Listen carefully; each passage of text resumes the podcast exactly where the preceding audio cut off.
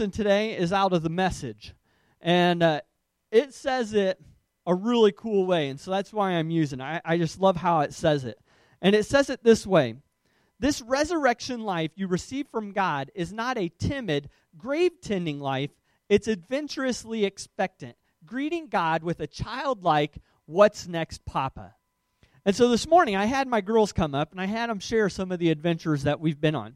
And yes, it's true. I've met them, led them on like mile long hikes, carrying fishing stuff, coolers, through stinging nettle. I mean, I've done some crazy stuff. If you don't know what stinging nettle is, it's this plant that has these little barbs on it and it pokes you and it just stings and stings and stings. It'll welt your skin. It's crazy stuff. And I don't know how many times we've ended up walking through stinging nettle, but it just always seems to happen.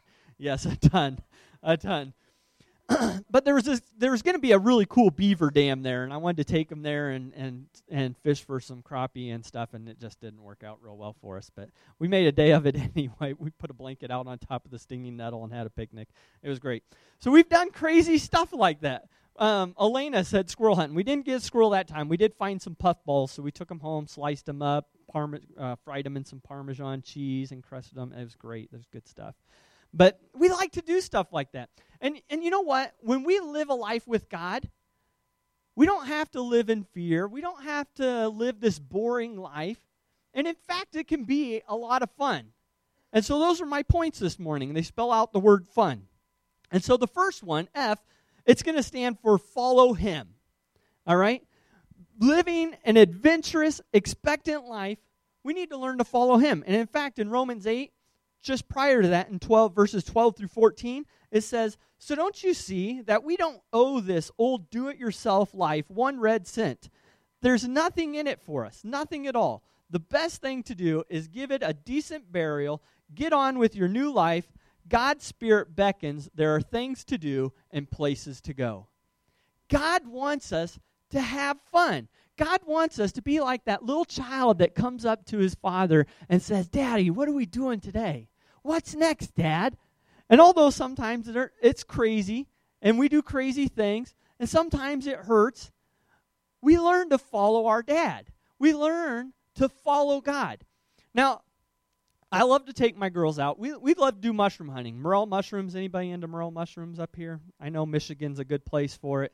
Um, grew up in Iowa finding morel mushrooms. I try to find as many as I can in Ohio. It's tough going there.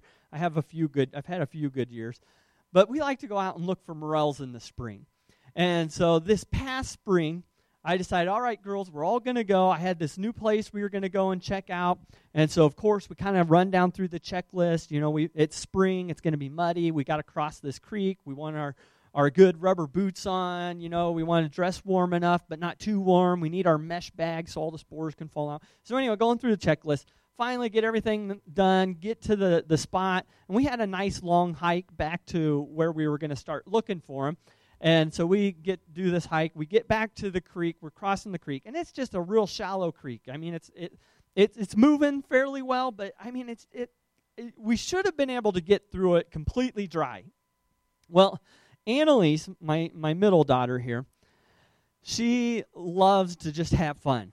And I don't know for sure what happened in that moment, but somehow when she stepped into the creek, the creek swallowed her ankles and her boots, and her boots filled with water. I don't know if she jumped in, I don't remember what happened, but somehow her boots filled with water. It's like, oh boy, this is not good. Rubber boots.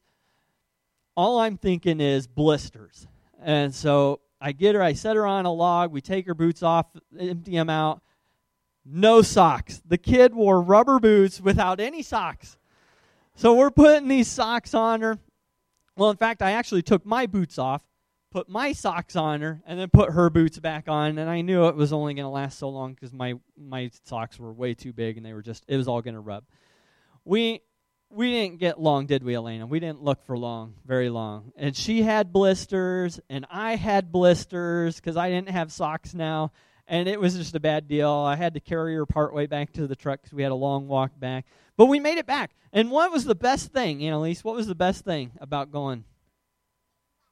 Getting wet. And one of the best things she wanted to tell everybody is both her and I got blisters. And but we had fun. We didn't find mushrooms, but we had a lot of fun. And those are memories that they'll cherish, they'll hold on to. They're going to remember. They're going to remember squirrel hunting. They're going to remember walking through that stinging nettle. Because, yeah, the pain was there at times, but the fun was there. And daddy was there with them. And when we live our lives with God, that's what it's like. He's there with us, and it can be fun. And we just have to learn to follow Him. All right? My next point in fun, you, is understanding His assurances. All right? Here's another story. Splinters. Anybody ever have a splinter? Yeah. Anybody like getting splinters? Anybody like having the splinter dug out? Oh, yeah, we got a few of a few crazies in the house. I, am with you. I, I, I kind of enjoy it. I, I can pick at a splinter all day. It's great. all right, Elena. I don't remember how uh, what she got the splinter from. She's gotten them a few times, and she does not like them because when she gets a splinter, she's got to come see daddy because mommy's not always so great at it. She's got to come see daddy, and daddy's going to threaten to get his knife out and all these other things, you know, the big needle and whatever and stuff. And so I, I do. I typically use the needle and sterilize it and then pick at it and get it out. But in that process, I give her some assurances. Yes, one, it's going to hurt. But two, I'm going to get the splinter out. Three, we're going to put some lotion on it. We're going to put some neosporin on it, first aid on it. And four, it's going to heal. It's going to get completely better. And it's going to feel better once it gets out. Yeah, we'll get a band aid on it too and it's going to be fine. But those are your assurances. Yeah, there's going to be some pain involved, but afterwards it's going to be taken care of. And you know what? God gives us some assurances too. All right? It, in, just in chapter 8 alone, here are some assurances God gives us. Romans 8 1, there is no condemnation. Our fate, our fateful dilemma is resolved. Romans 8 2, we are free in Christ, no more black cloud. Romans 8 11, God brings us alive to himself, same thing he did in Jesus. Romans 8:11, God lives and breathes in us. Romans 8:14, God's spirit beckons us to new life. Romans 8:29, God shapes us to the image of his son. Romans 8:30, God calls us and complete, completes his work in us. He lets us know if we follow him, if we serve him, if we love him, he's going to take care of us. We prayed for, I don't know, I apologize, I don't know what the little boy's name. We prayed for the little boy this morning. God's given us assurances that He will take care of us. He'll take care of our families. He is a loving God. He loves to heal us and, and provide for us. Today, we're doing an outreach. You guys are doing an outreach and providing for your community. God, in turn, is going to provide for you guys. And that's how faithful, that's how good He is. He gives us those assurances. All right? And finally, my last point is in, and it's no, N O, comma, knowing when to say it. Too often, we like to tell God no for the wrong reasons.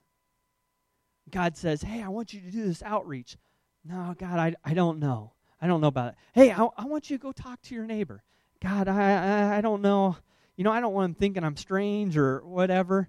Hey, that, that person in the grocery store, why don't you go over and see if, if they need any help? Ah, no, that I don't think so, God. Not today. I'm in a hurry. I've got other things I've got to do. And too often, it's too easy to say no to God for the wrong reasons.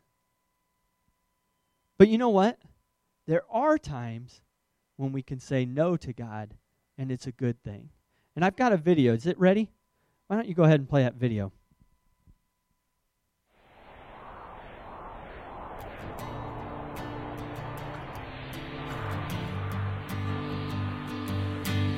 When William Borden, the heir to the multi million dollar Borden dairy estate, graduated from high school, his gift was a trip around the world. Now, while your average 18 year old is going to be living it up and enjoying the time of their life, Borden experienced a growing concern for the lost of the Middle East and Asia. He wrote home, I'm going to give my life to prepare for the mission field. In the back of his Bible, he wrote two words no reserves. Enrolling at Yale University, Borden promptly began a student ministry. By the end of his freshman year, he had 150 freshmen meeting for weekly Bible study and prayer. By his senior year, 1,000 out of Yale's 1,300 students were involved in this ministry. In a personal journal entry, he defined the source of his spiritual strength by saying, Say no to self and yes to Jesus every time. Beyond campus, Borden was often seen ministering to the downtrodden in New Haven. He loved the widows and the orphans and the disabled. To help men who were caught in the destructive lifestyle of alcoholism, he founded something called the Yale Hope Mission. One of his friends wrote that he, quote, might be often found in the lower parts of the city at night, on the street, or in some restaurant to which he had taken a poor hungry fellow to feed him, seeking to lead men to Christ. After graduation in the class of 1909, Borden declined numerous high paying job offers because of this growing sense of a call to mission that was now specifically focused on Muslims in China. At that time, he wrote two more words in the back of his Bible no retreats. Borden went on to Princeton Seminary and then after that set sail for China. Now, he stopped in Egypt on the way for some Arabic studies, but while he was there, he contracted spinal meningitis. Within one month's time, the 25 year old Borden was dead. I mean, just think about that. I'm 27, and at 25, his life was over. You know, was Borden's untimely death a waste? No, not in God's plan. Just prior to his death, he wrote two more words in the back of his Bible. Underneath no reserves and no retreats, he wrote the words, No regrets.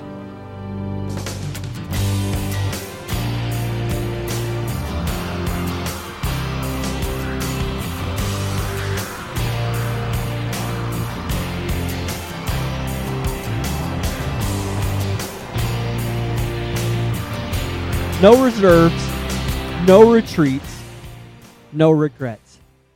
God, when it comes to you, let my life have no reserves. Let my life have, let me never retreat. And help me to have no regrets. That when the time comes and I stand before you, I can look back on my life and say, God, I have absolutely no regrets in how I serve my life for you when we started this journey, it, has been 24 years. I've had that calling for 24 years. And I'm just now getting to that vision that I saw when I was a little boy. That doesn't mean it was wasted, all that time was wasted. In fact, in 24 years, I've had a lot of time to be able to tell God, no, I'm not going to do this. And in fact, leading up to this, my wife um, in the past couple of years has had some symptoms, and she's been having um, appointments at the Cleveland Clinic on a biannual basis to test for and monitor and look for MS in her, her body. She's had symptoms of numbness and just, just things all throughout her body that the doctors can only associate with MS. But every test that she's had has come back negative. And over the past two years, we could have looked at that and said, no, the timing's not right. God, I can't do this right now. We got to put it on hold. We got to know that Jenna-Lee's going to be okay. I, I can't take my family over there and have my wife have health complications. But you know what? We this in this past year, because it was a year-long process to head into missions, we talked about it and we said, you know what? The timing is right and we're going to submit our application. We didn't know if the Assemblies of God would approve us as missionaries because of what she's been dealing with in her health. But we said, God, we're going to obey you. We're going to be obedient to you, and we're not going to tell you no this time. And so we moved forward with the process. And August was her last appointment she's had at the Cleveland Clinic, and she had a spinal tap leading up to that, um, had an MRI scheduled for that meeting. And we got there, and again, everything, all of her tests came back negative. We're like, praise God. But the, one of the cool things that happened in that meeting is the doctor said, Well, have you been taking this medicine? And it's called LDN. I don't remember for sure what all that stands for, but it, it's a very inexpensive drug to make. And basically, it, it kind of resets your system. And she was taking it for a little bit and ran out of a prescription and didn't think that it really had done anything. So she didn't refill it and hadn't been taking it. And so in August, she refilled it and has started taking it again and has hardly had any symptoms at all the rest of this year. You know, every once in a while she'll have a day where she'll have numbness like in the tips of her fingers or something. But you know what? God is so good. And when we are faithful to Him and are willing to step out and follow Him and serve Him, and we can look forward to, to having an adventure with Him in our life, it, it, we are expectant towards God and saying, God, what is next? God is going to do some incredible things in your life. And you are going to have a fulfilled life, and a joyful life, an exciting life. And yes, we know he's, he's laid out some of the assurances. In, in John chapter 10, I believe, when he sends out his disciples, he tells them, People are not going to like you. You are going to be persecuted in my name. He says, Yes, there will be pain involved. But he also gives us a bunch of other assurances to help us know it's going to be worth it especially in the end, it's going to be worth it. And guys, I challenge you this morning that you say no to God in the right way. Saying yes to God, I will follow you. And God, no, I won't regret it. And God, when it gets hard, no, I won't retreat. I'm going to follow you, God. And so this morning, with your heads bowed and your eyes closed, you got a, a great outreach coming up here this morning. You've got a new year that we're looking forward to and making New Year's resolutions for. And I want to start out this, this altar call this morning for anybody that's in here that has been saying no to God. When you live your life with God, it is fulfilling, it is exciting. It's rewarding because of his assurances, his promises. And so this morning, I want you to slip your hand up if you've been saying no to God. And I want you to I want to give you an opportunity to commit your life this morning, to recommit your life to him, to change the direction that your life has been heading. Any others, go ahead and slip your hands up. If you want to make that change. So I'm going to lead us in a prayer. But you've got to own it. This is a personal relationship.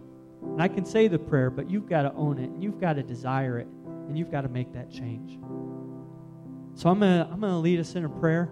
And then I've got an, another prayer that we're going to go to. So if you want, you can repeat this prayer after me. Dear God, I love you.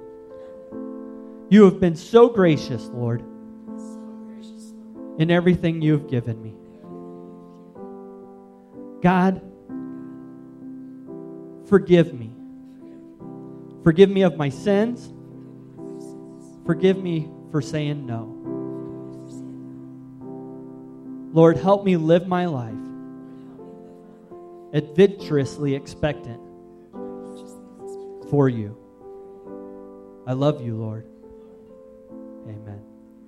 And that was all it took to recommit your life, to dedicate your life to God. Now don't regret it and keep following it.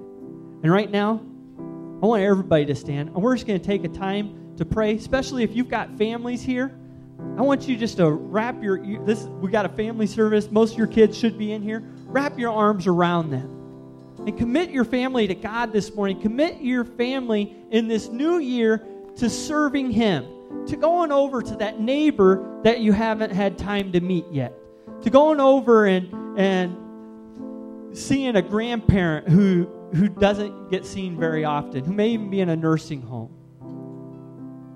And just take this moment this morning say, God, what do you want from me this year? What do you want me to do with my family? What do you want us to do as a family this year for you, God? me and my family, we're preparing to go to Africa. And it's going to be a crazy journey. There's going to be some pain along the way, there's going to be a lot of excitement. There's going to be a lot of fun. So, looking expectantly at God this morning, say, God, what do you want for our family? Go ahead, take a moment. Take a moment. Pray for your family.